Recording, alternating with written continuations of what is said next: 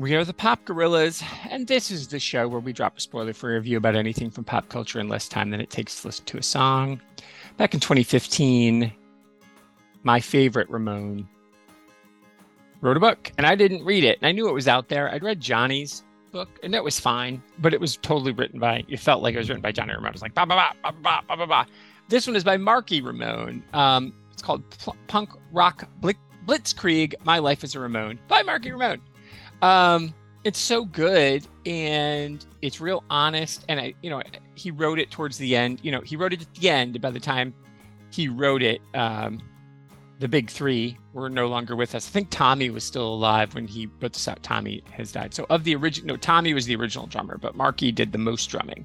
Marky's my favorite Ramone. Um, I really think he he kept the band because he was like a gamer, right? He he. This story is really interesting telling his story about how music saved him and the story of his parents and his twin brother and all the stuff you don't know, which is all cool. But then, like, he really gets into what it's like to be in the Ramones in the way that Johnny and Joey didn't talk and shine some light on that because, um, you know, I, I, everybody sort of knew it was kind of an open secret if you're a Ramones fan, which I am, but I never really got into it. And so I was seeing it from Marky's perspective, seeing it from the perspective of someone who loves them both was really important. And um, the way that he talks about Dee and Dee Dee's addiction problems is really heartbreaking.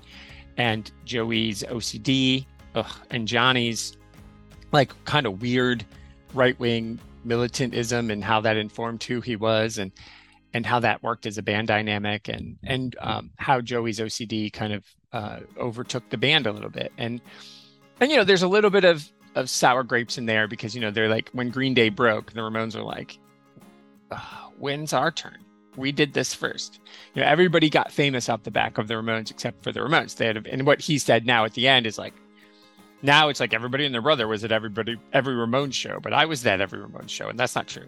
Um, and he talks about his time when he was out of the band and Richie came in. Well, Richie was a great drummer, but when when you know when Marky was in rehab and, and what he went through and how he just worked construction was a bike messenger. It's like kind of crazy to think like, oh, Marky Ramone delivered my package. That'd have been insane. Anyway, very good. His real name is Marc Bell. But uh, I liked this book so much, and and even if you're not a Ramones fan, it isn't. It is a fabulous biography. It is more memoir than biography about his time with the band, but you do get his backstory and you do get to know his parents, and they seem like they are awesome too. So, Marky Ramone, punk rock Blitzkrieg. You should read it. You should listen to his show if you have SiriusXM. He's just awesome. What a guy.